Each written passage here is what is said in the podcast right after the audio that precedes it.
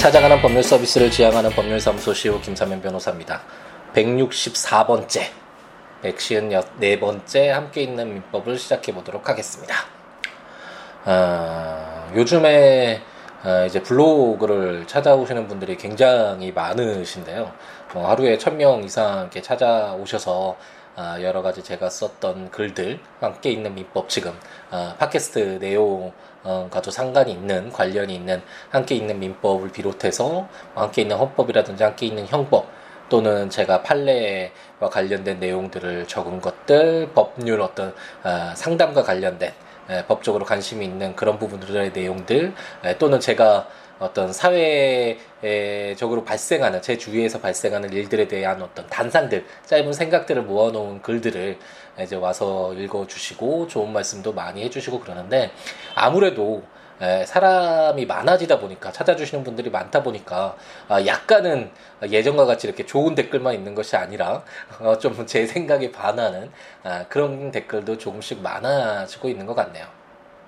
어쨌든 어, 저는 개인의 생각들은 자유롭게 에, 표현이 돼야 된다고 생각하기 때문에 굉장히 중요한 부분이죠. 우리가 헌법에서 에, 표현의 자유, 언론 출판의 자유, 그리고 표현의 자유를 배웠던 것처럼 어, 개인이 이야기를 할 수 없다면 그건 민주적인 사회가 아니겠죠. 그래서 자유롭게 에, 자신이 가지고 있는 생각들 어, 이야기는 할 수 있지만 어, 제가 좀 우려하는 것은 우리나라 사회가 너무나 자신과 다른 것들을 에, 배척한다고 해야 되나요? 다를 수 있잖아요, 누구나. 다르다는 것이 틀리지 않다라는 것은 누구나 머릿속으로는 아는데 어떤 사회 분위기가 한번 형성이 되면 어, 그 다름이 어느 순간에는 틀림이 되어 있고 그 틀림에 대해서 어, 인신공격적인 그리고 그 사람에게 상처 주는 말들이 어떤 사실의 바탕을 둔 것이 아니라 추측이나 아니면 제 어, 개인적인 주관적인 어떤 감정에 의해서 쓰여지는 에, 글들이 너무 많지 않나. 뭐 언론 그 연예인에 대한 뭐 악성 댓글 그런 것들은 굉장히 유명하죠. 이제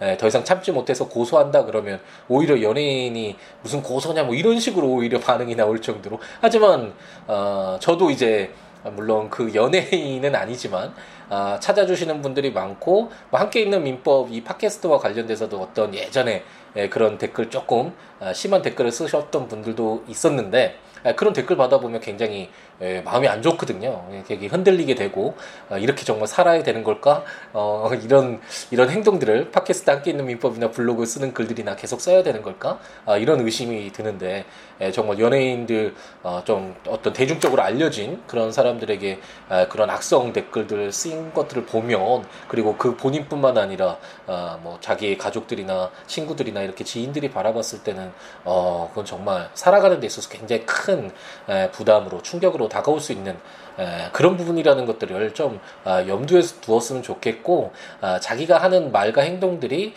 좀 더 우리 사회가 나아지는데 도움이 될 수 있도록 한 번쯤은 아, 되돌아보면서 너무 원색적이고 자기 감정 그대로 그리고 뭐 욕하듯이 욕설이나 이런 것들 없이도 자기 의견을 표현할 수 있잖아요. 그래서 그렇게 좀 더 성숙해지는 에, 그런 문화가 필요하지 않을까라는 그런 생각이 들고요.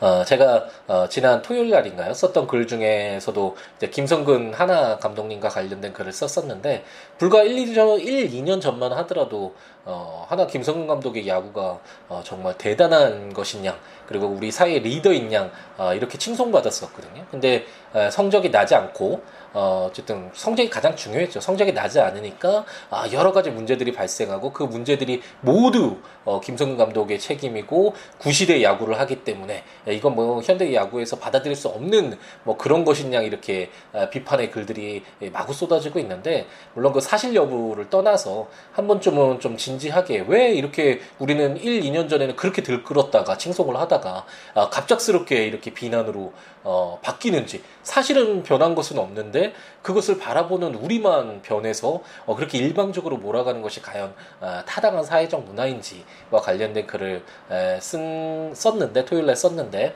아, 에, 그에 썼던 그 내용들처럼 조금은 우리 사회 문화가 그리고 다른 사람들에게 자기 의견을 표현하는 그 방법에 있어서 아, 조금 더 순화해서 그리고 좀 더 성숙한 그런 문화가 형성되는 데 도움이 될 수 있도록 조금은 자제하면서 어떤 어, 비판 아, 그리고 다른 의견들 제시하는 그런 문화가 형성되기를 한번 기대해 보겠습니다.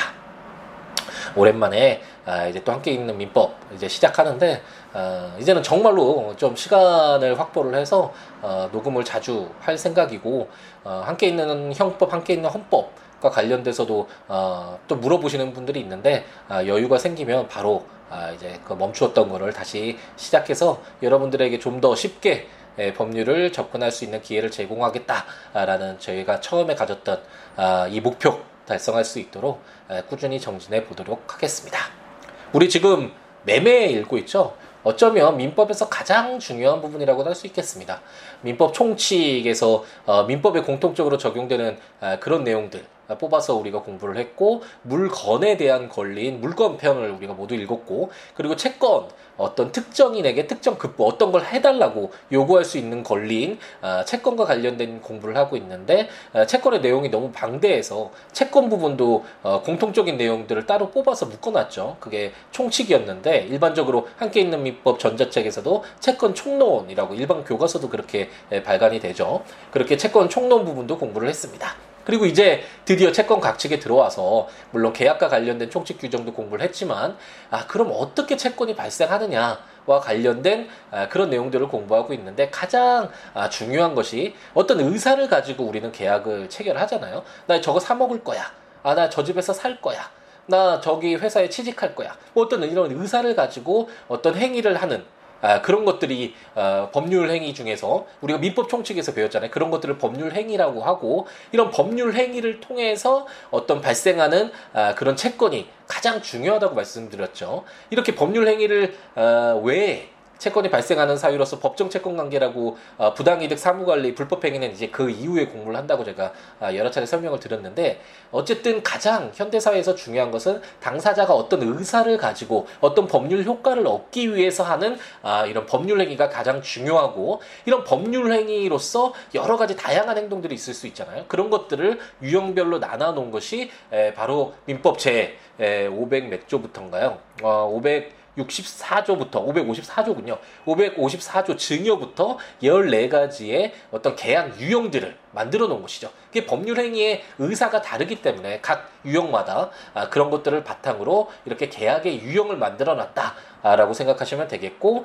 아, 우리가 증여 계약은 모두 보았죠. 증여 계약은 굉장히 좀 독특했잖아요. 원칙적으로 공짜는 없다라는 말이 있을 정도로 있잖아요. 누구나 공짜는 없잖아요. 누구나 아, 자기가 받는 것에 만큼 그만큼의 대가를 지급하기 마련인데 증여는 어떤 대가 없이 자신의 재산권을 이전하기 때문에 굉장히 독특한 유형의 계약이었고 가장 일반적으로는 매매죠.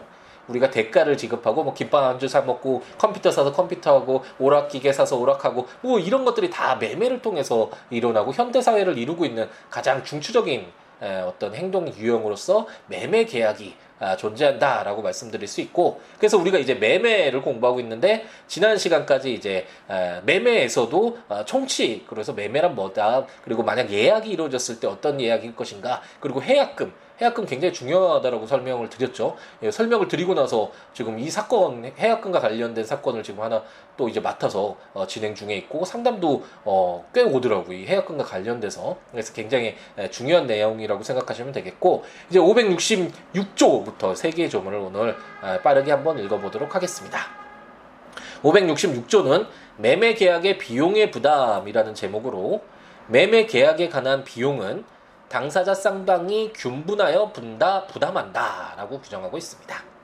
매매를 체결하기 위해서 비용이 발생할 수가 있겠죠. 뭐 김밥 한 줄 사 먹는 데는 특별히 김밥 천 원 만약 천오백 원이면 천오백 원 내고 김밥 한 줄 받으면 되니까 뭐 특별히 비용이 발생하지 않을 수도 있지만 뭐 부동산 매매 계약을 체결한다. 근데 계약서 작성하는 비용이나 뭐 목적 부동산의 가치 파악기 위해서 뭐 감정을 해서 시가를 확인한다. 뭐 어떤 이런 계약을 함에 있어서 어, 비용이 발생할 수도 있잖아요. 그래서 채권의 경우에는 어, 원칙적으로 당사자들이 합의를 한다면 뭐 국가에서 민법에서 관여할 필요가 없겠죠. 당사자들이 그러겠다는데 그 당사자들의 합의가 뭐 사회 상규에 반하거나 우리 사회에서 용납할 수 없는 그런 합의라면 어, 제한이 들어가겠지만 그렇지 않으면 그냥 받아들일 수 있는 거잖아요. 그렇기 때문에 매매 비용의 비, 어, 이런 부담과 관련돼서도 당사자 합의가 있으면 당연히 그것에 따를 텐데 만약 그런 부담이 없이 매매 계약이 체결됐는데 비용이 부담됐다. 비용이 발생했다. 그럼 그걸 누구의 책임으로 할 것인가, 누가 부담할 것인가와 관련된 어, 분쟁이 발생할 수 있고, 그랬을 때 민법은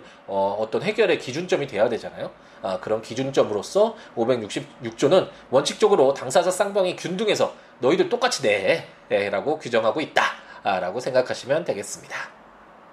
제 567조는 유상 계약의 준용이라는 제목으로 본절의 규정은 매매 이외의 유상 계약에 준용한다.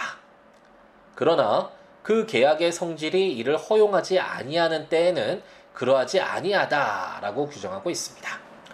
매매가 가장 중요한 어, 어떤 계약 유형이라고 제가 설명을 드렸고 조문도 그렇기 때문에 가장 많겠죠. 그렇기 때문에 어, 이 매매 계약과 유사한 성질을 가지고 있어서 어, 그런 내용들을 다시 언급하면 입법 기술상으로 너무 복잡해지잖아요. 양도 방대해지고 그렇기 때문에 우리가 민법 총칙이니 채권 총칙이니 이런 총칙 규정들이 있는 것이고 판택택 시스템에서 우리 법률 체계 시스템에서 어, 그렇기 때문에 공통적으로 모아두는 것이고 어, 이런 어, 매매가 아, 계약 유형 중에 가장 중요한 내용이고 가장 양이 많고 내용을 많이 담고 있다면 이와 유사한 내용이었다면 다른 계약에도 준용하는데 특별히 문제가 없겠죠. 그렇기 때문에 그런 내용을 담고 있다라고 생각하시면 되겠고 그럼 여기서 유상계약이 뭐냐라는 게 의문이 들 수 있잖아요. 유상계약이라는 것은 어, 매매 생각하시 해보면 되겠죠. 매매나 임대차 계약 같이 어, 아까 제가 공짜가 없다라고 말씀을 드렸죠. 그래서 어떤 어, 어떤 뭐 권리라든지 재산권을 얻기 위해서는 그에 해당하는 대가를 지급해야 되는데 이것처럼 모두가 당사자 모두가 어떤 재산상의 의무를 부담하는 어떤 의무를 부담하는 대가를 부담하는 계약을 바로 아, 유상 계약이라고 하고 아까 말씀드렸던 그 증여 우리가 공부를 했던 증여와 같은 경우에는 어, 수중자로서는 그냥 대가 없이 재산권을 받는 거잖아요. 그렇기 때문에 이건 무상 계약이라고 하고 이런 특별한 경우가 아니라면 대부분의 계약은 유상 계약이다. 쌍방이 다 의무를 부담한다라고 생각하시면 되겠고 이랬을 때 어, 예를 들어서 임대차 계약에서도 어, 당연히 어, 특별한 규정이 없더라도 매매 계약에서 유상 계약의 어떤 어, 가장 기본이라고 해야 되나요? 이런 매매 계약에 준용 어, 규정되고 있었던 내용들은 다른 유상 계약에도 어, 준용된다라고 어, 생각하시면 되겠고 그렇기 때문에 만약 임대차 계약에서 계약금 지급했는데 어, 중도금 지급하기 전에 계약을 음, 해제해야 되는 사유가 생겼다. 그러면 당연히 민법 제565조 매매 총칙에 나왔던 이 해약금 규정이 임대차 계약에도 준용이 되겠죠. 그런 내용을 담고 있다라고 생각하시면 되겠습니다. 그럼 이제 매매라는 것이 무엇이다라는 총칙 규정을 받고 이제 매매 효력과 관련된 내용들을 볼 텐데 이 매매 효력은 아, 가장 핵심적인 내용은 하자담보 책임이라고 생각하시면 되겠고요. 제가 블로그에서도 썼지만 어, 제가 하자담보 책임과 관련된 사건을 여러 건 했는데 다 결과가 좋아서 어떤 사건은 1심에서 본인이 해서 이제 패소를 하셨다가 찾아오셔서 어, 하자담보 어, 사건과 관련돼서 제가 2심을 맡아서 어, 1심 뒤집고 어, 승소한 그런 경우도 뭐 있었는데 어쨌든 하자담보와 관련된 에, 그런 규정들을 담고 있고 내용이 그렇게 쉽지만은 않고 특히 제가 설명을 드렸던 것 같은데 에, 우리 민법의 손해배상 체계 이거 굉장히 좀 깊게 들어가서 제가 이런 내용까지는 아, 안 하고 싶지만 아, 그래도 요즘에 워낙 많은 좀 법학을 공부하는 분들도 많이 들으시기 때문에 참고로 말씀드리자면 가장 큰 두 개의 축은 채무불이행 책임과 불법행위 책임이라고 할 수 있거든요. 손해배상과 관련된 채무불이행이라는 건 어떤 계약 관계가 있을 때 당사자 사이에 어떤 관계가 있었는데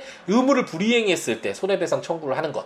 그리고 불법행위는 그건 지나가다가 제가 실수로 뭐 밀어서 넘어뜨렸다, 부딪혀서 넘어졌다. 이건 그 사람과 나와는 아무런 계약 관계가 없잖아요. 관련이 없는 사람인데도 어, 떤 고의나 가실에 의해서 어, 피해를 발생시킬 수 있고 이랬을 때 발생하는 게 손해 불법행위로 인한 원인으로 한 아, 손해배상 책임이다. 이게 두 개의 가장 커다란 축이다라고 생각하시면 되는데 그 사이를 이제 삐집고 들어오는 것이 바로 하자담보 책임. 그래서 이 성격을 어떻게 에, 잡아야 되느냐? 이게 만약 뭐 채무 불이행으로 봐야 되느냐, 뭐 불법 행위로 보아야 되느냐 이런 성격의 문제에서부터 그럼 그 책임의 범위를 어디까지 해야 되는 굉장히 어려운 부분이 있고 어, 판례도 어렵고 제가 소송을 담당하면서도 어, 결코 쉽지 않은 어, 그런 내용들을 담고 있는데 그게 바로 매매의 효력. 지금 이제 오늘 어, 왜 오늘 568조 이제 한 조문을 읽을 텐데 이 이후에 569조부터 나오는 하자 담보 책임과 관련된 내용이 예, 바로 매매 효력에서 가장 중요한 내용이다라고 한번 생각만 하시고 오늘은 하자 담보 책임 시작하기 전에 매매 효력이라는 것이 무엇인가와 관련된 규정을 예, 간단히 읽고 마무리 지어보도록 하겠습니다. 제1항은 매도인은 매수인에 대하여 매매 목적이 된 권리를 이전하여야 하며 매수인은 매도인에게 그 대금을 지급하여야 한다. 제2항 전항의 쌍방 의무는 특별한 약정이나 간섭이 없으면 동시에 이행하여야 한다라고 규정하고 있습니다. 굉장히 익숙하지 않으신가요? 이제 우리가 채권 총론도 공부했고 계약 총론도 계약 총칙도 공부를 했기 때문에 그리고 동시이행 항변이라는 그런 내용도 우리가 공부했었죠. 536조였죠. 아, 계약의 효력으로서 동시이행 항변권이 인정된다라는 것을 아, 배웠는데 568조에서는 어, 이런 계약 총칙 규정과 유사하게 매매 계약의 경우에는 이렇게 에, 동시에 의무를 부담한다. 라는 규정을 두고 있고 이런 쌍방의무 그 예를 들어서 어, 갑돌이가 시계를 10만 원에 을돌이에게 팔았다 그러면 갑돌이는 매매 목적이 된 시계 소유권 이전해야 하고 이런 시계를 인도해 줘야 되는 의무가 발생했죠. 그리고 을돌이는 그 시계를 건네받는 것과 동시에 10만 원의 매매 대금을 지급해야 되는 이런 쌍방 의무가 발생하잖아요. 그럼 이러한 쌍방 의무는 동시에 권리를 이전해야 되고 매수인은 대금을 지급해야 된다라는 그런 내용을 어, 매매란 매매가 매매가 발생했을 때 어떤 당사자들 사이에 어떤 권리 의무가 발생해서 또 어떤 매매 계약이 주는 효력은 어떠한 것인가와 관련된 내용을 담고 있는 것이 568조다라고 규정하고 있다라고 이해하시면 되겠고 이 항에서 동시에 이행하여야 한다라고 해서 우리가 536조에서 보았던 아, 동시 이행 항변권이 매매에도 적용되는구나라고 생각하고 아, 넘어가시면 되겠습니다. 그래서 이제 다음 시간 569조부터 어 제가 어렵다고 했는데 하자담보 책임이란 게 뭐냐와 관련된 내용들을 공부해 보도록 하겠고요. 제가 조문들을 최대한 천천히 그리고 문맥에 맞게 어, 문맥 또 얘기 나오니까 얼마 전에 이제 종영됐던 어, W가 생각나는데 맥락에 맞게 어, 어쨌든 네, 또 쓸데없는 말을 또 시, 어, 작하게 되네요. 여기서 멈추고 어쨌든 예, 아, 이제 제 조문을 최대한 그 의미가 담기게 맞게 의미대로 이제 단락 대로라고 해야 되나 갑자기 단어가 생각이 안 나네요. 의미대로 어쨌든 끊어서 읽어드리고는 있는데 에, 듣기만 하는 것보다는 조문들을 읽으면서 들으시면 좋잖아요. 그러니까 아, 국가법령정보센터 인터넷에 가셔서 그런 조문 찾으셔서 해당 조문들 보시면서 들으셔도 좋고 제가 전자책으로 발간한 함께 있는 민법 시리즈 아, 이제 전부 어, 친족 상속편까지 발간이 됐으니까 어, 그거 구입하셔서 해당 조문과 설명들 에, 보시면서 들으셔도 좋고 아니면 어, 제 블로그 아까 말씀드 렸던 그 블로그에 약간 좀 진도가 느리긴 한데 어, 어떤 조문과 설명들 어, 제가 포스팅하고 있으니까 찾아오셔서 어, 보시면서 들으셔도 좋겠습니다. 블로그 주소는 siwo.net, siwoo.law.net 그리고 siwbooks.com, siwooboks.com에 오시면 어, 되고요. 어, 뭐 어떤 이런 민법 외에 어떤 내용이라도 좋으니까 아, 다양한 의견들 제가 아까 처음 시작할 때 아, 다른 의견들 을 표현하는 것에 좀 제한을 둬야 된다 뭐 이렇게 표현하는 방법에 있어서 이렇게 말씀드리긴 했지만 아, 너무 부담 갖지 마시고 어떠한 내용이라도 좋으니까 아, 자유롭게 아, 이야기를 나누면서 아, 더불어 살아가는 에, 우리들의 아, 이야기를 공감대를 형성해 가면서 함께 관계 맺기 에, 이루어졌으면 좋겠습니다. 그 외에 뭐 026959-9970 전화 주셔도 좋고 시우로 골뱅이 gmail.com 메일 주셔도 좋고 트위터나 페이스북 시우로 오셔서 아, 여러 가지 관계 맺기 할 수 있으니까요. 함께 이야기하면서 아, 좋은 아, 이야기 나눠가면서 인연을 좋은 인연을 만들어갔으면 하는 바람을 가져보겠습니다. 그러면 제가 말씀드렸던 것처럼 이제는 시간을 내서 어, 정말 자주 너무 깜짝 놀라지 마시고 너무 자주 올린다고. 네, 너무 또 예, 앞서 나가는 것 같은 그런 두려움은 생기지만 어쨌든 정말 아, 자주 찾아뵙도록 하겠습니다. 그리고 함께 있는 헌법과 함께 있는 형법도 아, 지금 책을 또 못 쓰고 있는데 빨리 써서 마무리 짓고 아, 이 팟캐스트 강의를 통해서 여러분들에게 아, 법이 이런 것이구나. 아, 정말 깊게 제 강의만 듣고 모든 뭐, 뭐 시험도 다 맞출 수 있고 법이 무엇인지 완전 관통하고 이럴 수는 없겠지만 아, 그동안 너무 멀리 떨어져 있었던 멀게만 느껴졌던 아, 법이라는 것이 이런 것이구나라고 친근하게 느낄 수 있는 아, 작은 기회가 됐으면 하는 바람을 가져보겠습니다. 다음 시간에 하자 담보 책임과 관련된 내용을 가지고 찾아뵙도록 하겠습니다. 아, 오늘 하루도 행복 가득하게 채우시기 바랍니다. 감사합니다.